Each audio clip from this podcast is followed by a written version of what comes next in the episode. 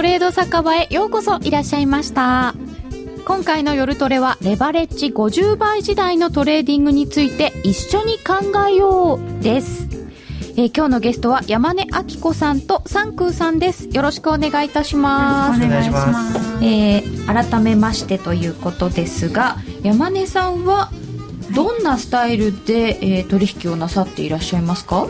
そうですね。私結構ポジション持ったままうろうろしちゃうんで 基本的にスイング数日間持ちっぱなしとかあるいはデートレぐらいですね。スイングぐらいが中心、はい、スイングが多いですね。はい。サンクさんはスキャルピングが中心。そうですね。今の指標が出た時に動いたのに乗っかったりとかそういう短期間の売買がすごい多いです。あ今日は9時30分に消費者物価が出ておりますがコアでプラス0.2ということです、うんうん、前月比でプラス0.2えー、市場予想の中心プラス0.1でした。ちょっと上回ったかなということですが為替の方1ユーロ112円の60銭。えー、そして1ドル86円の70銭台に、えー、ちょっと円安方向ちょっと動きましたね。ちょっと動きましたね。うん。えー、大会議の時は雇用統計を挟んで見てますともっとズドーっていう動き方するんですけど そんなに動いてないけどやっぱり結構動いたのかな？15銭ぐらいですねドル円が。うん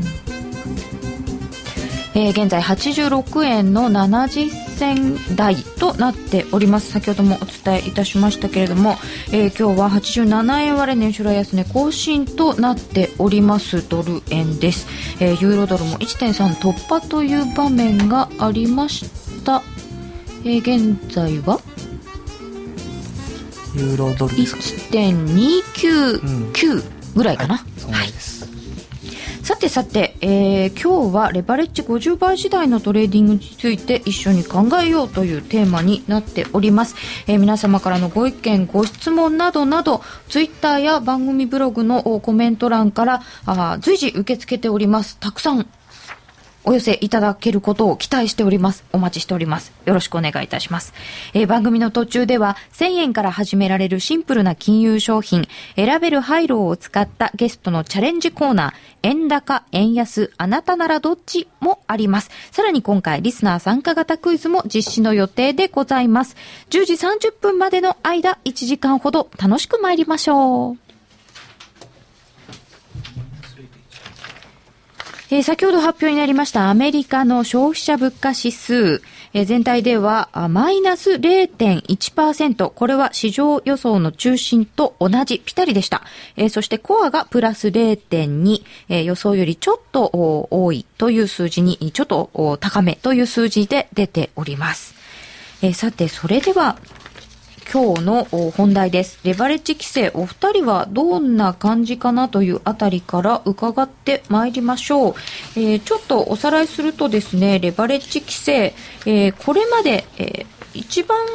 まあ、あの、高いところで何百倍というレバレッジ上限なし、特に規制はありませんでした。えー、昨年8月に金融商品取引業者に関する内閣府令の一部を改正する内閣府令。っていうのが公示されまして、えー、今年の8月1日日曜日より間もなくですね、いわゆる保証金、レバレッジ規制が施行されることになります。えー、その法令施行日となります8月1日より、想定想定元本の2%以上の預け入れが必要となる、えー、想定元本、取引額ですね、えー、の2%以上の預け入れが必要になるレバレッジの上限が50倍となります。そして、えー、来年8月1日からは想定元本の4%以上、取引額の4%以上の預け入れが必要になります。レバレッジの上限が25倍ということになります。えー、100万円分の取引をするのに、今まで100倍で取引されてた方は1万円入れておけばよかったのが、えー、今年8月1日からは50倍ということは2万円入れないといけなくなって、来年25倍になると4万円入れなきゃいけなくなっちゃうっていうことでいいですか？はい。さて、えー、こういう規制になるわけですけれども、山根さん、これ何か影響は出てきそうですか？そうですね。あの、まあ、私みたいにスイング派だと、もともと多分ねあの1週間ぐらい置いとくっていうことでこれぐらいの25倍とか50倍ぐらい以下でやってる方が多いので問題ないんですが、うん、サンクーさんみたいにスキャルピング派の方っていうのはもう普通に100倍とかのレバレッジかけてるんで、うん、短期売買派の方は結構ちょっとやり方を変えなきゃいけないかもしれないですね。どうですか？ですね、うん、あの例えば難品をするときにですねあの1回購入する枚数がレバレッジ20倍ぐらいで買ったとして、はい、もう一回難品すると20倍追加されて40倍になりますよね、でもどんどんどんどんこう買っていった時で買っていける量が50倍なので、全部合わせて50倍までに収めなきゃいけないので難品を前提とした戦略はやりづらくなりますね。なるほどねでもまああの規制途中でかかるということで無限にやっていくってことはなくなるかもしれないですよね、ね、逆にそれで助かる人も増えてくるかもしれないので どっちがいいっていうのは分からないんですけど。そうですね。戦略というよりはねそれは運かもしれませんそうですね。で、えー、山根さんの場合はあのスイングでそんなにレバレッジかけてないということですけれどもこれ今までこう10万円ぐらいでやってた方がちょっとやりにくくなるとするとどうですか？取引とか減りそうですかね？そうですね。やっぱりあのスイング派の人たちっていうのはもともとレバレッジが多分50倍超えてない方が多いので、うん、あんまりやり方変わらないんですけど、うん、短期を中心にやってた方がちょっとレバレッジを下げてスイング型にするか、はい、もしくはやっぱり枚数を少なめにトレードするっていう形になると思います、うん、であの海外の口座を作ると大丈夫って話があるじゃないですかあれはどうですかね？そうですね。アメリカが今100倍規制でヨーロッパはもう規制がない状態なので、うん、400倍500倍の口座開設っていうのはできるんですけど、はい、思ったほどは海外口座の開設は進んでないみたいですね。あそうなんですか。えやっぱりちょっと英語だとやりにくいとかそういうことですか？そうですね。基本書類がやっぱり英語になるので、うん、まあ日本語で代行してくれるようなところもあるんですが、ええ、何か起こった時ですね。例えば100万円送金しちゃって返してほしいけどなんかどうもその会社が危なくってお金が戻ってこないとなった時に、どうやって取り返すの？みたいなそうですね。最初のホームページだけは日本語対応してますとか言われても何かあった時の対応まではどうだか分かんないですよね。そうですね。うん。サンカさんはそしたらスキャルピング中心でいらっしゃるからちょっと今回の規制っていうのは影響ありそうですか？そうですね。僕はすごいあるので、うん、もう決まったらすぐ入金しなきゃいけないなと思ってますね。あ入金をやっぱり増やすという形で対応をする。はいで今回50倍で来年25倍じゃないですか、はい、これって違いますか？ええー、もう25倍になるともう全然もうやれなくなってしまうので、うん、ちょっとなんか考えなきゃなとは思ってます。っていうのはその今年50倍なので、はい、今自分が枚枚数を勘定するときに1回レバレッジ20倍で取引してるんですね。でもう1回難品したとしても合計40倍じゃないですか、はい、なので2回までは大丈夫と。これ以上いったらもう諦めて損切りしようっていうふうに考えてるんですけどまたそれ来年だったら今度10倍10倍っていうふうにしなきゃいけなくなるのでああそうか。ええー、枚数が貼れなくなっちゃいますね。そうするとちょっとあの海外口座なんかとかってお考えになります？いやでも海外口座は日本の日本法人の FX 業者と比べてスプレッドが広いのでスキャルピングであまり海外口座を使ってる人っていうのはあんまり聞かないんですよね。ああそうですね、えー、ドル円2銭とか3銭とか言われても4円とか4銭とかね。スキャルにする意味があんまり。そうです。4銭とか言ったらもう利食いの場所なんで。ああなるほどね。えー、ちょっとまた話ずれますけど今日あの先ほどまでサンクさんずっとトレードされてましたけれども、はい、どんな感じでした？ええー、あのー、ちょうどここ来る最中に86円94、6銭ですか。ずっとあのーはい、そこで抑えられたところを突破して下にブレイクしちゃいまして、うん、で、そのままずっと下に行くのかなと思ったら今、ちょうど指標が出て戻ってきたというところなんですけど、まああのはっきりとドーンドーンと言ってくる、言ってくれるようなものじゃないので、はい、まだ大きくは取れてないです。あちょっと買ってるって感じです。えー、8時30分ぐらいから87円の当選ぐらいからどーっと86円60銭台ぐらいまで行って、ね、で9時30分やっぱこれ指標の発表からってことですよね。はいそうです。9時半からってことは。直前にそこの付近までずぐぐっと押してあるきてるので、指標悪かったら下に狙っていこうっていう感じだと思うんですけどそんなに悪くなかったので戻ってきたと。あそういうこれはあのなんか頭丸い感じですねそうと僕は勝手に後付け解釈をしてますで、えー、9時30分ぐらいからちょっと戻してきまして86円のえー、90銭ぐらいまでありました。現在86円の80銭台。はい、えー、1ユーロは112円の70銭、80銭近辺ということになっております。えー、そうすると、山根さんはスイングだということは、えー、これぐらいの動きだと、まあ、あの、数日間かけてっていうことになると、どんな感じで予想されてますか？そうですね。まず一つの大きな目安としてユーロドル1.31ドル円やっぱり85円、うん、84.8円ここ突破していくのかそれともさすがにここでピークアウトで反転するかっていうのが大きいんでまあこの辺ぐらいまでは無理やりつけに行くのかなっていうのはありますね。えっ、ー、と、お11月の84円70銭台ですよね。あそこももしかすると無理やりつけに行く？中途半端なところで反転しないのが為替の特徴なんで一旦ブレイクしちゃうと中途半端なところでやめたって言って反転するんではなくてターゲットレート一旦つけてここはもう超えれないっていうことを確認してからじゃないと反転しないので。ちょっと中途半端ですよね。ただ、ユーロドルが1.30をつけたので、ここ、オプション絡みのいろんな攻防があったと思うんで、ここでやめるのか、1.31をもう次のターゲットを目指すのか、まあ、それに伴ってドル円もそうですね、うん、86円台で踏みとどまるのかもう85円目指すのかっていう。うん。この為替ってそのターゲットってあるみたいじゃないですか。ある程度、はい、いろんな方々の多分ファンド税とか、はい、オプション絡みとかいろいろあるんでしょうけどそういうのってどういうふうにご覧になります？うん。タルタと関係ないちょっと5分以上先のことはよくわからないんですよね。こう大体ターゲットとされているところっていうのは中途半端に終わらないでやっぱり一旦はつけに行く。そうですね、うん、実は私今日1.295ぐらいで買ってきたんですよユーロドルで1.3手前で1.299ぐらいで利確の注文を入れたらやっぱ1.3つけに行きましたね。それ絶対行くんですね。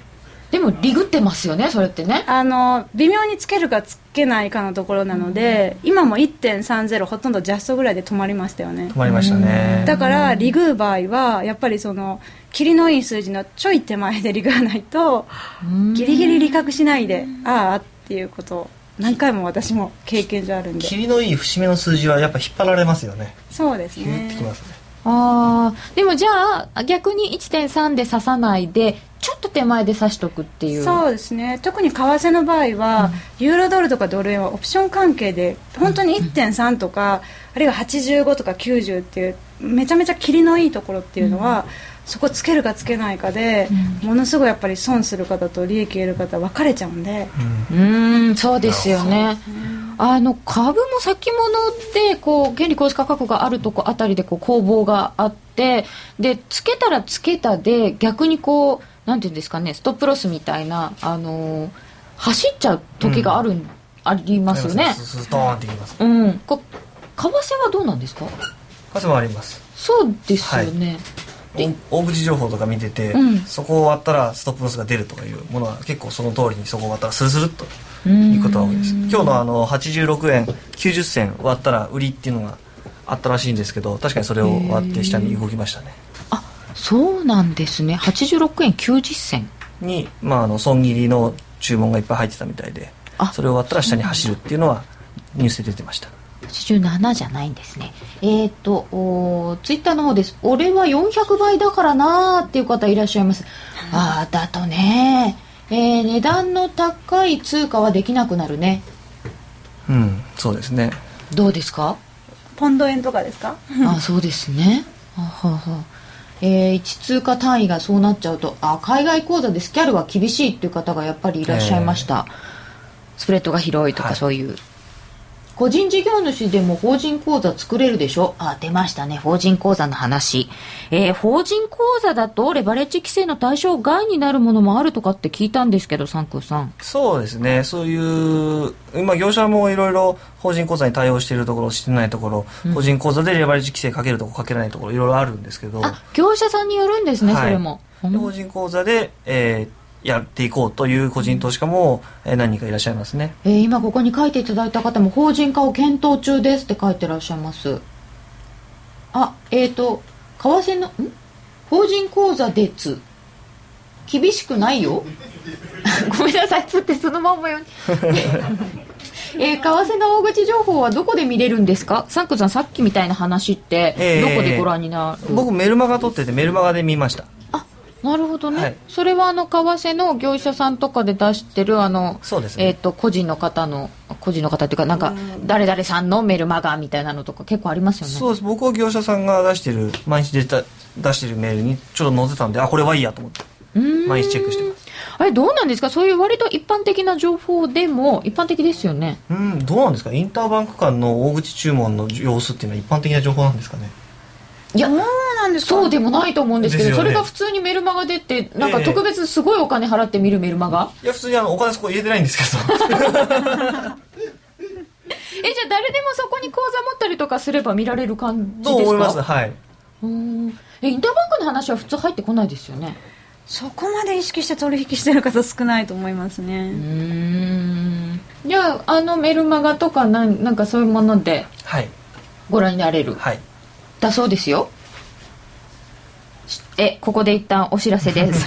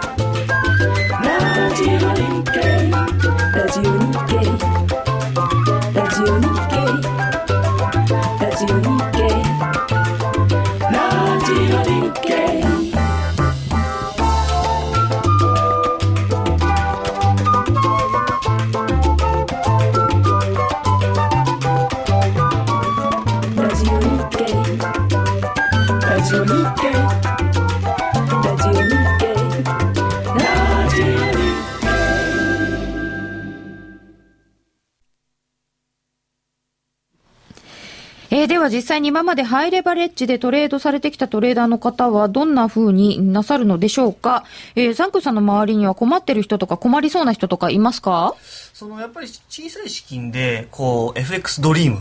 ドリーム？F100 例えば100万円とか10万円で1億円2億円を狙ってやろうっていう人は、やっぱり勝負して勝ってそれにまたハイレバレッジかけて勝ってってやるややってこう1か月2か月3か月ぐらいで1億円って人がポコポコポコポコようやく出始めてきたところなんですよね。いるんですね今ちょうど、ね、はいあの2チャンネルとかニコニコとかでもちょうど今出始めてきてて一昨日あたりも10万円を、えー、3か月で、えー、5億まで。すごい。増やしたんですけど、えー、ポンド円を一気に踏まれて一晩で3億円やられちゃったと。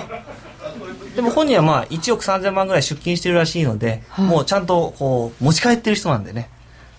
そうですか、はい、それまでなくちゃ、ね、なくなっちゃったって言ったらあって感じですけどそんだけ持ってればねまた何回でもチャンスできますしね。そうですよね。とんでもないですよ。だって最最初10万円ですよ。でもそういう夢が、まあ、レバレッジ規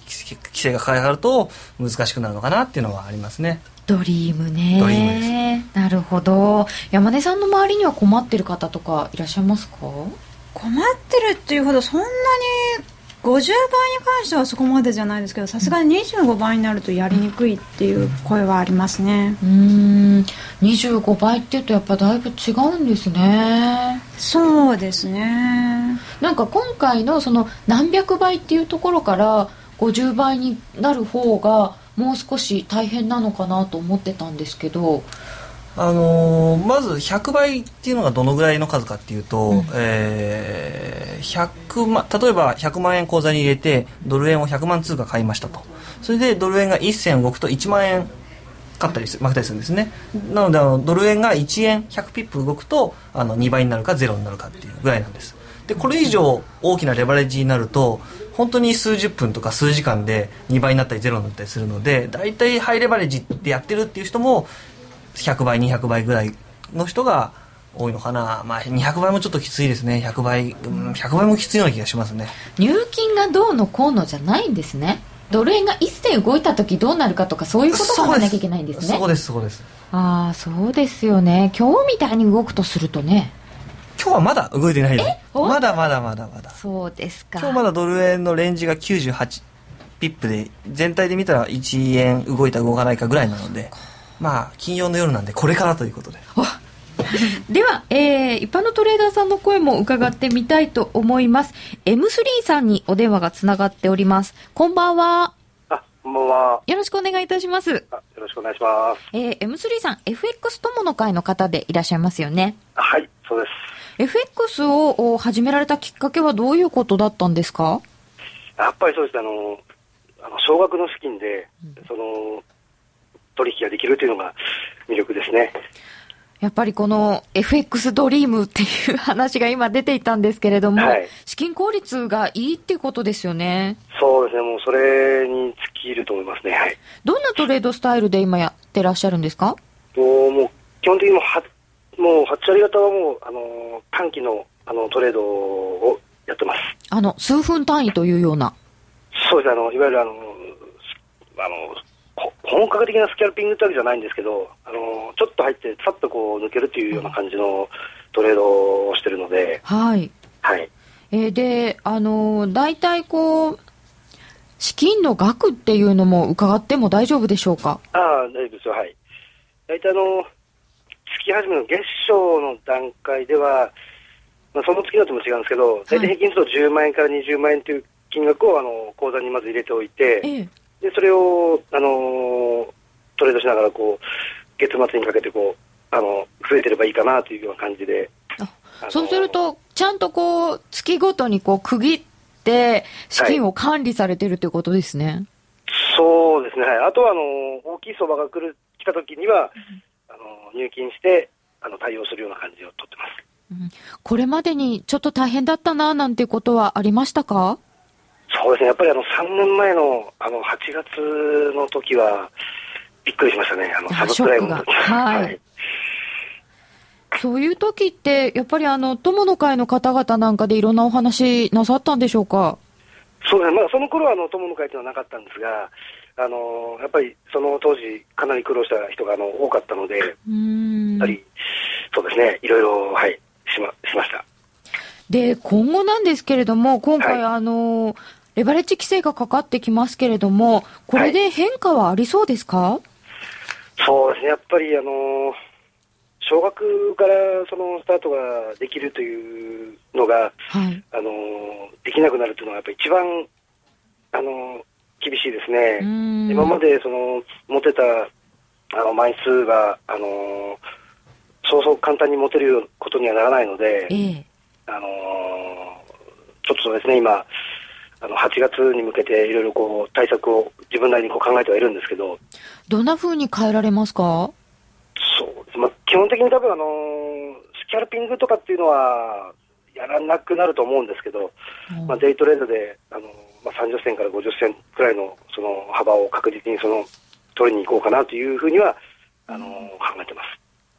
そうすると、今までよりも少し長めにご覧になるようなことになりますかね？そうですね、はい。あの長くなって、その、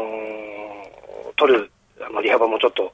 大きく狙っていこうかなというふうには、あの、だから回数、取引の回数自体は多少下がると思うんですけど、うん、そういうような感じでちょっと、あの、あとは大きく、その、もう、くりで増やしていくしかないかなというふうには考えてます。うんそうすると、あの、相場が動かないとちょっとやりにくいですね。そうですね、ちょっと動かないと、あの厳しいですね。うん。あの主にやってらっしゃるのは、通貨ペアでは何ですか？そうですね。あの、ポンド円だとか、ユーロ円だとか、最近はあのあるこうニュースレターとかあの取ってる人のを参考にして、はい、あのユーロクロスとかあのドルストレートなんかもあの見るようにはしてます。えー、この8月でちょっと変わってくるかもしれませんけれども、最初はどうですか、はい、やっぱり様子を見る形になりますか？そうですね。基本的にあの、様子を見ながら、まあでもあの、チャートを見て、あの、ポジションを取るので、で自分の取るべき、あの、ポジションが来たら、もうそこで入るというだけの繰り返しなので、うん、そこであとは、あの、まあ、利が乗ってったら、あの、正確なところで切って、また次のポジションをあの取るというような感じのスタイルであの増やしていくしかないなと思います。うん。M3 さんは今、あの、ユーロ円なんかはどんなふうにご覧になってるんですか？ユーロ円ですか？はい。あの、すいません、あの、専門家じゃないんで、あの、代表とは言えないんですけど、あの、上がっていくんだったら買うし、下がるんだったら売るみたいな、そんな感じですね。あ、流れに乗っていく感じですか？そうですね。基本的にあの、あの自分で予想とかしてしまうと、うん、あの、こう、なんて言うんでしょうね。その通り、行けばなんか気分もいいんですけど、はい、行かないと行かない時の方がほとんどなので、まあ基本的な相場っていうのはあの、負けるもんだと私は考えてるんで、その中でどのようにあの、コントロールできるかがなんか勝負なのかなというふうに思ってるので、まあ動いた方についていくっていうのが、あの、一番の、戦略かなというか、はい。なるほど。わかりました。M3 さんどうもありがとうございました。どうもありがとうございました。えー、M3 さん、まあ、あの、スキャルピングみたいなトレードをやってらっしゃったので、えー、8月からレバレッジ規制によっては、ちょっと、おもうちょっと見てる時間が長くなる、デイトレぐらいになるかなというお話でした。えー、サンクさんどうですか？今、お聞きになっていて。そうですね。まあ一番最後のその、やっぱ相場に先入観を持ってはいけないっていうのは、うん、その通りだなと思いますね。基本負けるものだと思っていらっしゃるっていうのが、なかなかすごいなと思いました。まあやっぱり株も為替もそうですけど、うん、半分以上の人がやっぱ負けていく世界なんで、えー、そう負けてしまう理由をやっぱ一つ一つ見つけて潰していくっていうのは大事だと思いますね。理由を見つけて潰していく、えー、負ける、まあ自分の負けてしまったパターンっていうのを自分で気づいて、同じことを繰り返さないようにするためにはどうしよう、どうすればいいのかっていうようなことは考えたりしますね。うん、なるほど。山根さんいかがでしたか？そうですね。大体相場っていうのはまあ私もテクニカル分析とかやるんですけどテクニカルでみんながこうだって思うと反対に行くんです、はい、綺麗に反対に行きますね。そこで損切り巻き込んでかなり大きくやられちゃうっていう方が多いんでやっぱりそういうことが起こった時にリスク管理どうしようっていうところが一番重要ですね、反対にそうですね、うん、反対に持ってかれた時どこでやめようかっていう判断がすごく重要ですね、どう予想するかとかじゃないんですね。そっちの方なんですね。リスク管理については予想は結構外れるんで、うん、その時どうするかですね。なるほどねえー、さて書き込みいただいております。そんなに勝ってばかりいては面白くないですよね。なるほど。レバー規制後は OG 円のスキャルピングかな？あの通貨ペアによって違いますかね？こう規制後の対応とか。そうですね。オセアニア通貨はやっぱり日本円に換算した時の値段安いんで資金が少ない人はやっぱポンドとかだとやっぱり1万単位で5万も6万も証拠金いるんで、まあ、それだったらニュージーランドとかオーストラリアと絶対値が小さいってことですよね。もうちょっと少ない証拠金でいいっていうのはありますね、うん、5ドルも結構動きますよね。動きますね、うん、まあ、ユーロ円とかポンド円とかはあの大きいので、うん、ちょっと売買する人は手控えるのかななんて思ったりもしますけどね。なるほどね。えー、今サンクさんに質問と、はい、いただきました。どの指標を参考にスキャルされてるんですか？指標ですか？経済指標ですかね、うん、どういう意味だろう？テクニカルかな？指標はあのトレンドラインと、えー、ボリンジャーバンドと ADX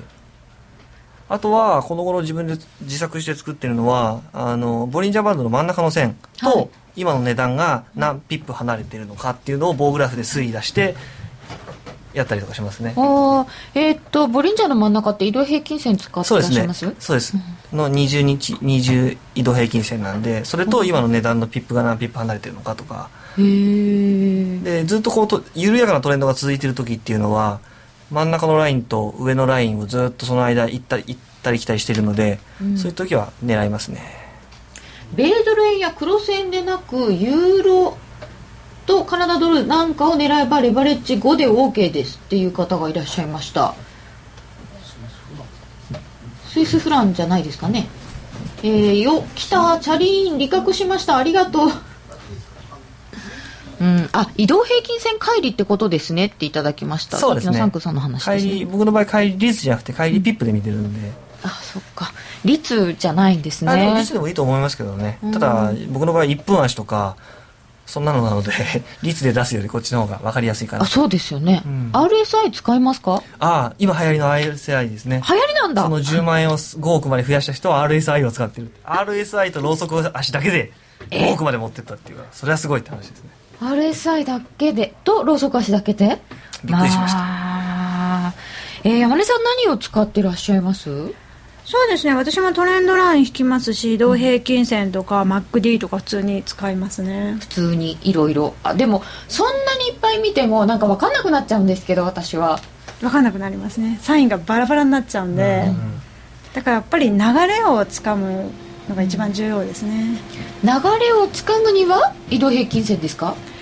もちろん移動平均線とかトレンドラインですね。やっぱりあの感覚的なものも重要なんで相場の強さっていうのは意識しておいた方がいいです、ね、強さ勢いみたいなもんですか？勢いそうですねえー、さてえー、ペンネームクライフさんからいただきました海外口座レバレッジ100倍を開設しました20万円入金しました。東京で入出金できます。当局はレバレッジ規制するよりもロスカット規制をすべきと思います。メールでいただきました。ありがとうございます。ロスカット規制？ロスカット規制ロスカットした時に手数料取られるとかそういう話ですかね。えー、どういう規制それはロスカットしなくなっちゃうじゃないですか。え あのでも本当にあのレバレッジ規制じゃなくて他の規制があるんじゃないかっていう話は結構ありましたよね。うん。まあそれは規制かかってしまったのでもう言ってもしょうがないですけどね。あんまりかけられてやりづらくなっちゃうんで本当ですね。だ大体こうマーケットって規制って言葉が多分嫌いなんじゃないかと思うんですが、うん、えー、ユーロ円1ユーロ112円の50銭ぐらい40銭手前までいったんですけど今50銭60銭、ね、1ドル86円の70銭台となっております。ラジオ日経の番組がポッドキャスティングで聞ける。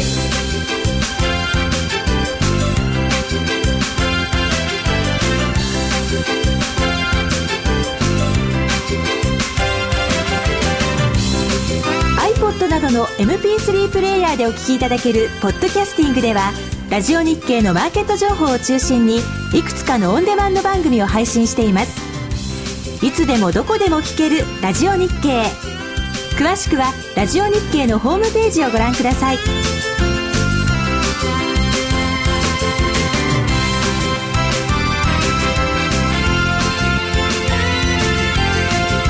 iPod などの MP3 プレイヤーでお聞きいただけるポッドキャスティングではラジオ日経のマーケット情報を中心にいくつかのオンデマンド番組を配信しています。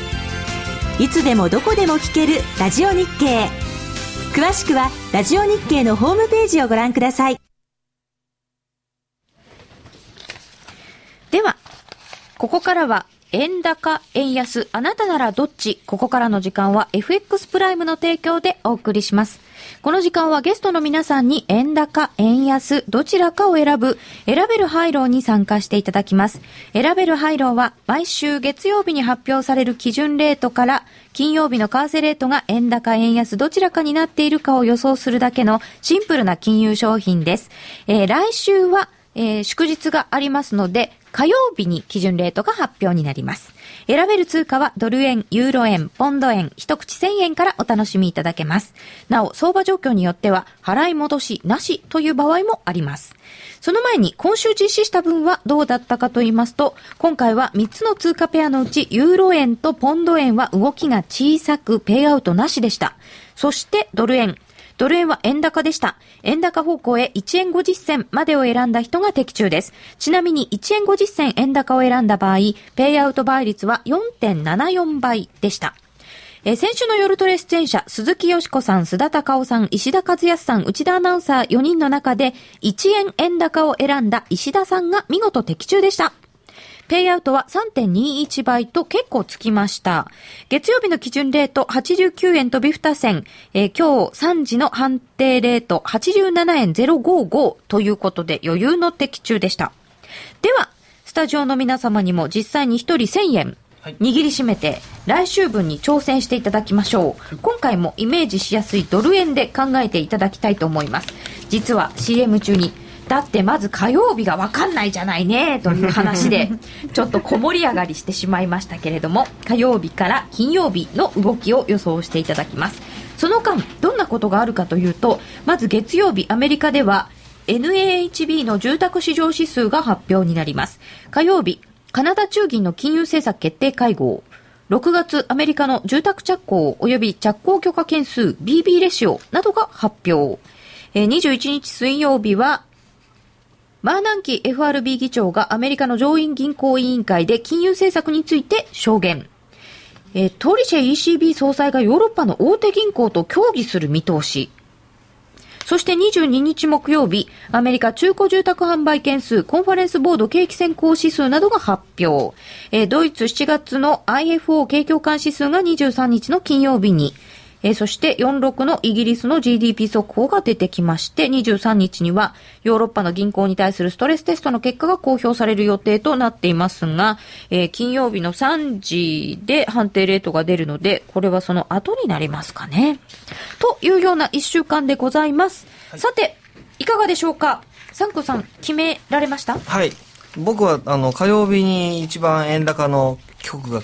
極みが来ると思ってるのでそこから大リバウンドが来るとしたらこの円安方向に3円。おが12倍つくのでいいかなと。12倍つきます？86倍ですね。おお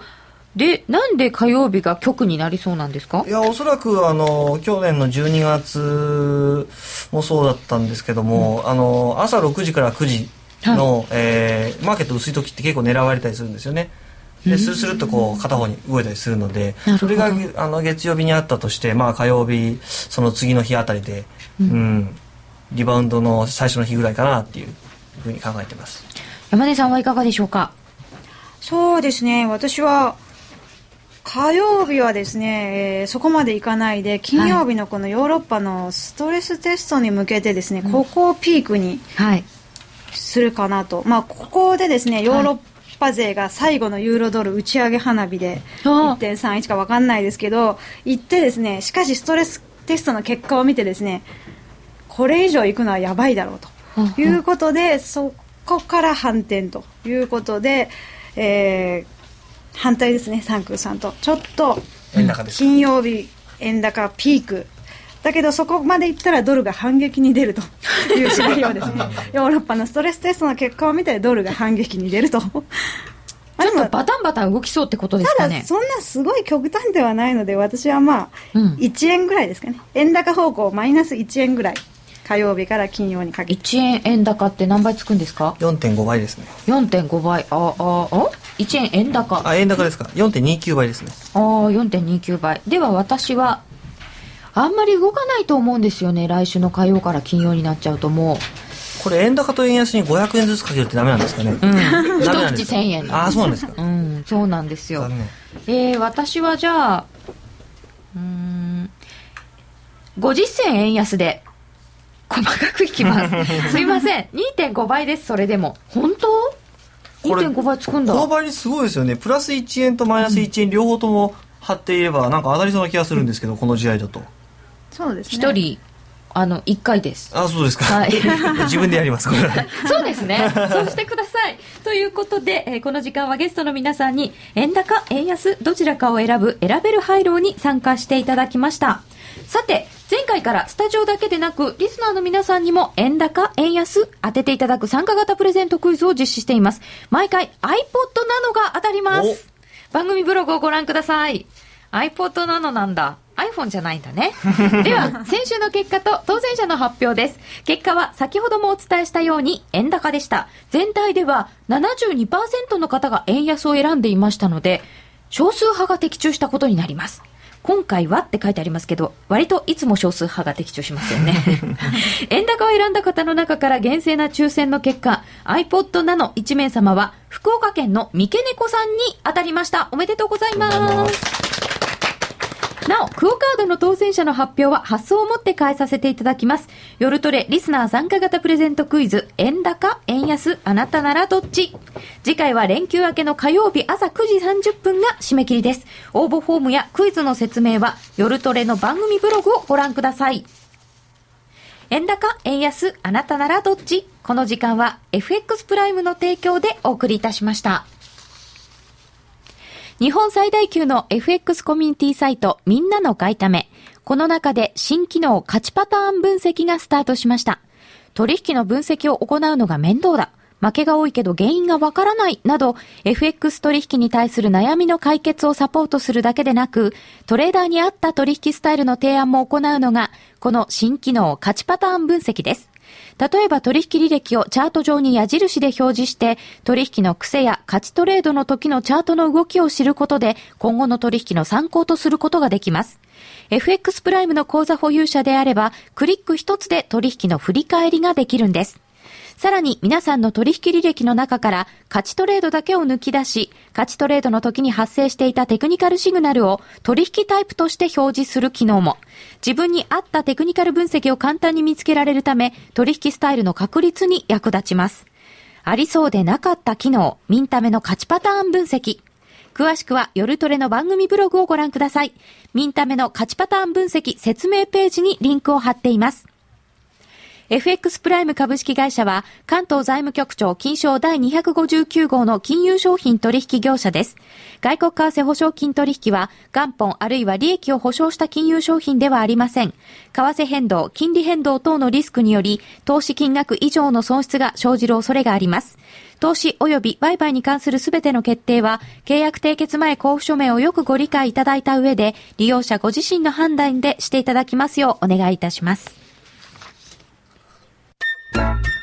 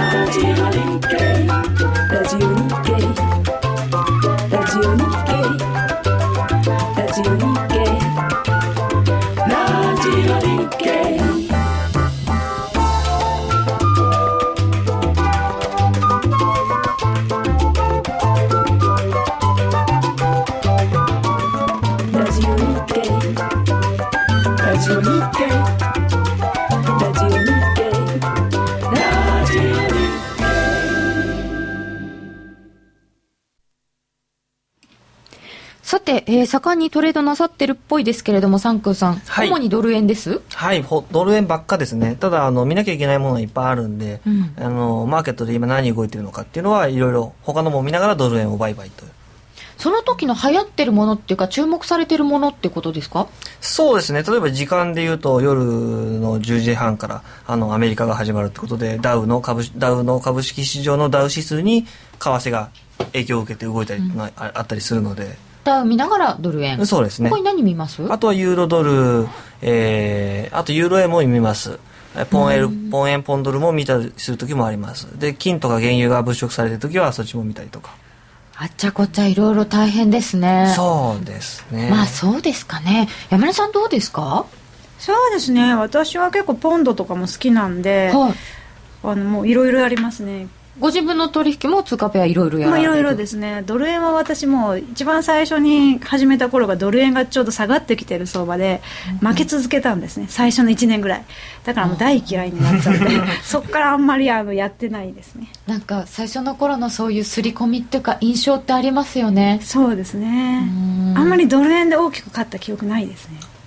でもあの他の通貨ペアやるときにドル円ってやっぱり見るものですか？あもちろんあのドル円基本なんで絶対見ますね。黒線やるときはもう必ずドル円の動きは見ますね、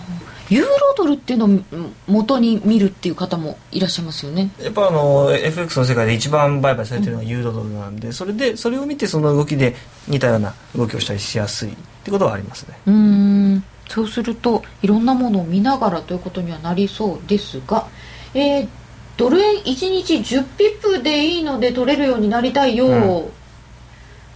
ダウ指数為替そしてニコ動。あ、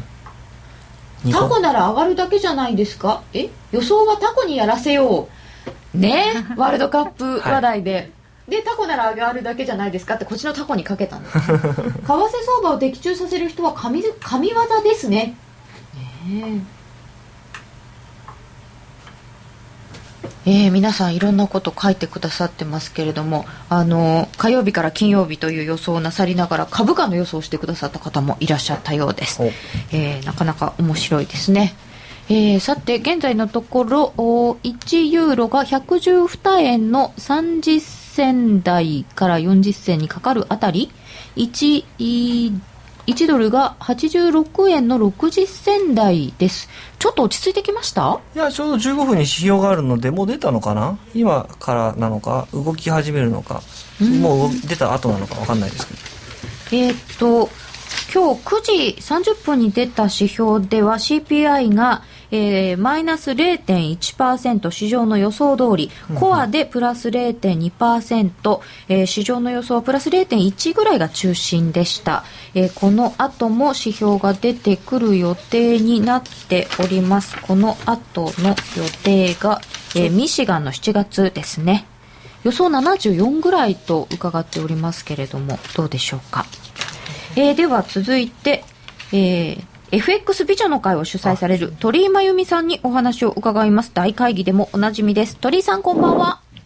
こんばんは。遅くにありがとうございます。あ、とんでもないです。よろしくお願いします。よろしくお願いします。えー、鳥居さんは今回のこのレバレッジ規制というのは、あまり関係ないですよね。あ、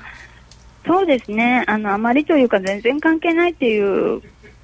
感じですかね。普段ってどれぐらいで、あの、売買されてるんですか？えっとですね、私個人は、あの、以前は、えっ、ー、と、レバレッジ70倍ぐらいで結構、あの、スキャルピングでガツガツやってた時期もあったんですけど、はい。えー、今は10倍、レバレッジ10倍ぐらいでやってるので、うん、あの、本当に、で、今回規制があるって言っても50倍で来年25倍ですし、あんまり影響はないかなっていう感じですね。鳥さん、スイングぐらいが多くてらっしゃるんでしたっけ？えっ、ー、とね、デートレからスイングっていう感じです。うん、えー、そうすると、その70倍ぐらい、こう、高いレバレッジでやってらっしゃった時っていうのは、あの、はい、スキャルピングもっと短い時間でやってらっしゃったそうですね。あの、すごい短時間でエントリー決済を繰り返して、日に何回も。1ピップスでも取れればいい、1ピップスでも2ピップスでも取れればいいっていう感じの考え方でやってた時期もあったんですけど、はい、結構それだと、あの、まあ私も結構年で男性疲労とか 目が疲れちゃう。そうなんですよ。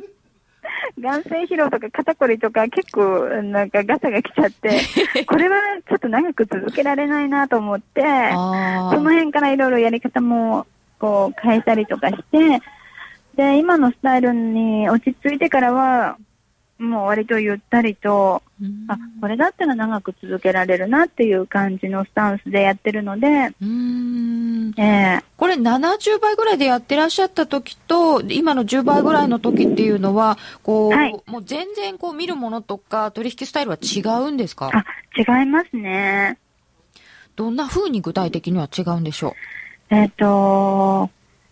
そのスキャルピングをやってた時っていうのは、私は5分足を中心にやってたんですけど、はい、あの、今はもう5分足ってあんまり見なくて、えっ、ー、と、日足4時間、1時間とか、まあ、先生15分足ぐらいを見てやるっていう感じなので、あの、そのチャートをチェックするチャートにもう張り付いてこう見てるっていう時間もあんまりなくって、はい、1時間に1回とか4時間に1回とかっていう感じでチェックするぐらいなので、でもあの本当に自分の生活を優先してっていう感じでできてますね。いろんなことしながらでもできる。そうですね。5分足見るときと日足見るときって基本的な見方は違うんですか？えっ、ー、と、ろうそく足の見方とか、そういった基本的なことは変わらないんですけど、うん、やっぱり、5本足だと5本に1回必ずチェックしないといけないし、はい、張り付きですね。そうですね。うん。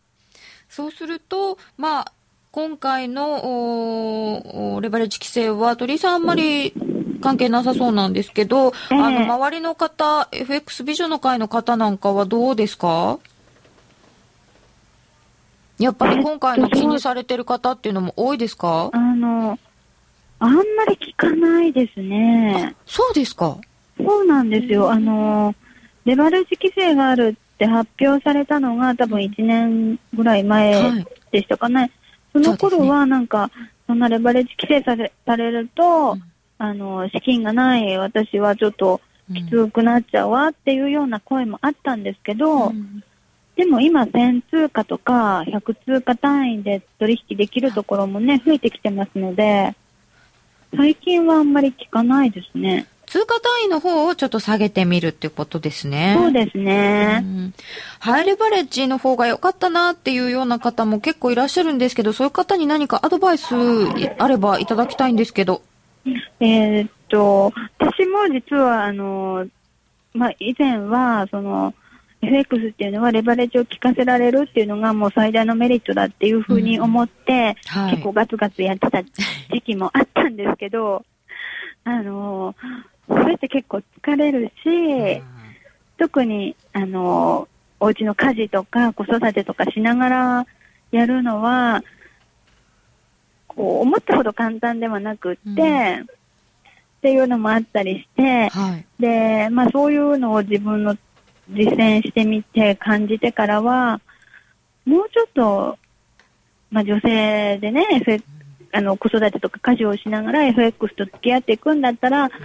もうちょっとこうやりやすいスタイルがあるんじゃないかなって思って、いろいろ試行錯誤して、で、今、まあ、デートレからスイングぐらいの、ちょっとゆったりした感じでやってるのが、すごく自分に合ってるので、最近はなんか、そういうのをちょっと進めたり、おすすめしたりとかしてるので、なんか余計に、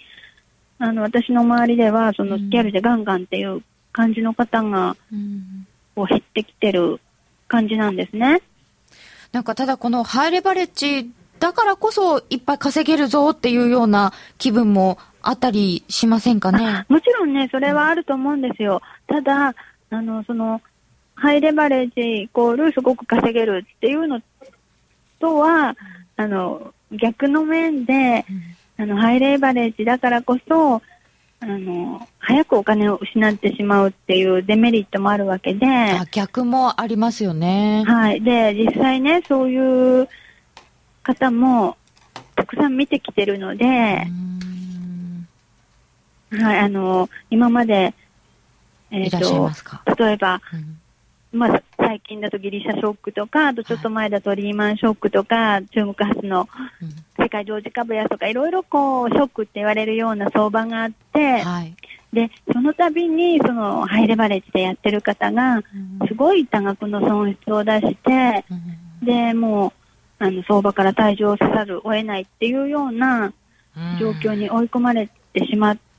た方っていうのを、うん、もう本当に何人も見てきてるので、あの、その、ハイレバレッジイコール稼げるっていう、そういう面いい面だけではなくって、うん、その逆の面もね、やっぱりちゃんと見る必要があるんじゃないかなっていうことは思いますね。誰でも簡単にできる手法じゃないってことですかね。あの、そうですね。あの、短期、スキャルピングでハイレバレッジになればなるほど、やっぱり、あの、すごく技術は必要になると思います。わかりました。鳥居さん、はい、今日もどうもありがとうございました。とんでもないです。ありがとうございました。えー、鳥居真由美さんにお話を伺いました。あの、この間、鳥居さん、韓国に行ってらっしゃったらしいんですけど、韓国って20倍までで、取引単位も10万単位、結構ハードル高いらしいんです。まあ、国によってもいろいろ事情違いますよね。そうですね。うん、20倍ですか。うん。日本はまだ恵まれてるかもっていうお話をされてました。どうですか？やっぱりこう取引のスタイルなんかはちょっと変えていく必要がある方もいらっしゃるかもしれないですかね？そうですね。やっぱ100万円ぐらいでやってる方で1億円ぐらい張るっていうスタイルは伝えていくんでしょうね、うん、減ってくるような気がしますね。ね先ほどのお話の FX ドリームって聞いちゃうとそれがなくなるのはちょっと寂しいのかなっていう気がしますけどね。そうですね。まああんまりいないんですけどやっぱりそういう人を見るとやっぱそういう人がいるから頑張れる頑張りたい。この人にできてなんで自分にできないんだっていう発砲をかけることできますからね。ただあのこうすごいスキャルピングやってると肩こりで眼性疲労でってお話ありましたけどサンクさんも以前なんかなんいくつになったらもうできないかもとかおっしゃってませんでしたっけ？ああ言ってましたね。今もう週2ぐらいでマッサージ行かないと肩が。本当に、えー、そうですか。山根さんはあのこうトレードして画面見すぎて肩こりとかないですか？トレードしすぎじゃないですけど私もともと記者だったんでこうパソコンこう打つので疲れるっていうのはありますけどトレードは好きなんで仕事の疲労とはちょっと違いますね。それはありますね。えー、さて目が良くなる FX チャートを開発したら人儲けできるでしょうね。それはあのなんかあのパソコンのところにこうガードしてくれてもいいな、えー、スキャルでガンガンでこそ為替取引なような、うん、そういう人もいらっしゃると思いますね今日の三空さん今田奈緒ちゃんがいた時とテンション違いますな。いやいやいやいやいやいや何をおっしゃいますか？その次のやる気出るよねっていうのはどどこにかかってるんだろう。あ鳥居さんですね。失礼しました。鳥居さんでしたよ。はい。ということでいただいておりました。えー、っと時間があまり残り少なくなってきましたね。サンクさんあのこうレバレッジ規制も含めて今後の動きについて気をつけたいこととかありますか？うん気をつけたいことですか？うん。まあ、むしろあの気をつけなくても、1日でお金がなくなっちゃうっていう人は減ってくると思うので、レバレッジ規制がかかることで、はい。うん。まあ、気をつけなくていいんじゃないですかね。飛んじゃう人が減るっていうのはじゃああのただそのポジションを立てすぎると強制的にクローズされてしまう可能性っていうのは高いですよね。そうですよね、うん、レバレッジ50倍つまりお金が減ってきたら勝手に強制損切りっていう機会は増えてしまう。だからかすり傷は増えちゃうけど瀕死はないと。あそうですね。思ったより早くなんかこう強制決済食らっちゃうんじゃないかな。ええー、それは多くなると思います。ねでもそれはかすり傷ってことですかね。骨折ぐらいですけどね。骨折？立てないじゃないですか。山根さん全体への影響とかってありそうだと思ってらっしゃいます？いややっぱりスキャルピング派はかなり痛手を被るんですけども、うん。うん、ほとんどの人は今鳥居先生が言ったようにそんなレバレッジかけてない方も多いんで、うん、あのなんとなくこうブームになっちゃって FX ってみんなで100倍レバレッジでやってるっていう風潮があるんですけども多くの人は多分そこまでレバレッジかけてないので。始められた時10倍ぐらいだったっておっしゃってました、ね、そうでしたね。私が唯一50倍の外資系の会社で強制決済にあった時は大ショックでしたレバー50倍ってこういうことになるのかと。相当ショックでしたね。当時はあの規制はないけれども10倍ぐらいの業者さんが多かったんですね。国内業者はそうですね、まあ、5年ぐらい前だと10倍がもうスタンダードで、外資系がやっぱりあの何十倍とかそういうレバレッジの会社が多かったですね。でいきなり50倍でちょっとびっくりされた何も分かってなかったんでいっぱいポジション立てれるからこの会社いいやと思ってガンガン取引してたらある日え？みたいな。ああ10倍だとそうならないわけですね。戻ってきたりするわけです、ね、戻ってきちゃってたんですね。たまたま運がよく。うん。そういうことは今回もしかすると減るかもしれない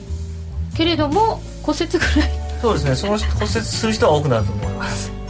それがどうなんですかね？いいんだか悪いんだかちょっと難しそうな感じでございますけれども、えー、夜のトレード酒場そろそろ看板でございます、えー、今日は山根明子さんと三空さんにスタジオにはお越しいただきました。ありがとうございました。ありがとうございました、えー、ぜひクイズには皆様も参加なさってみてください、えー、そして来週は優待上手キャンペーンマニア大集合。どこまでもらえる超得する在ラジオですこれですっきり来週もトレード頑張りましょう。おやすみなさい。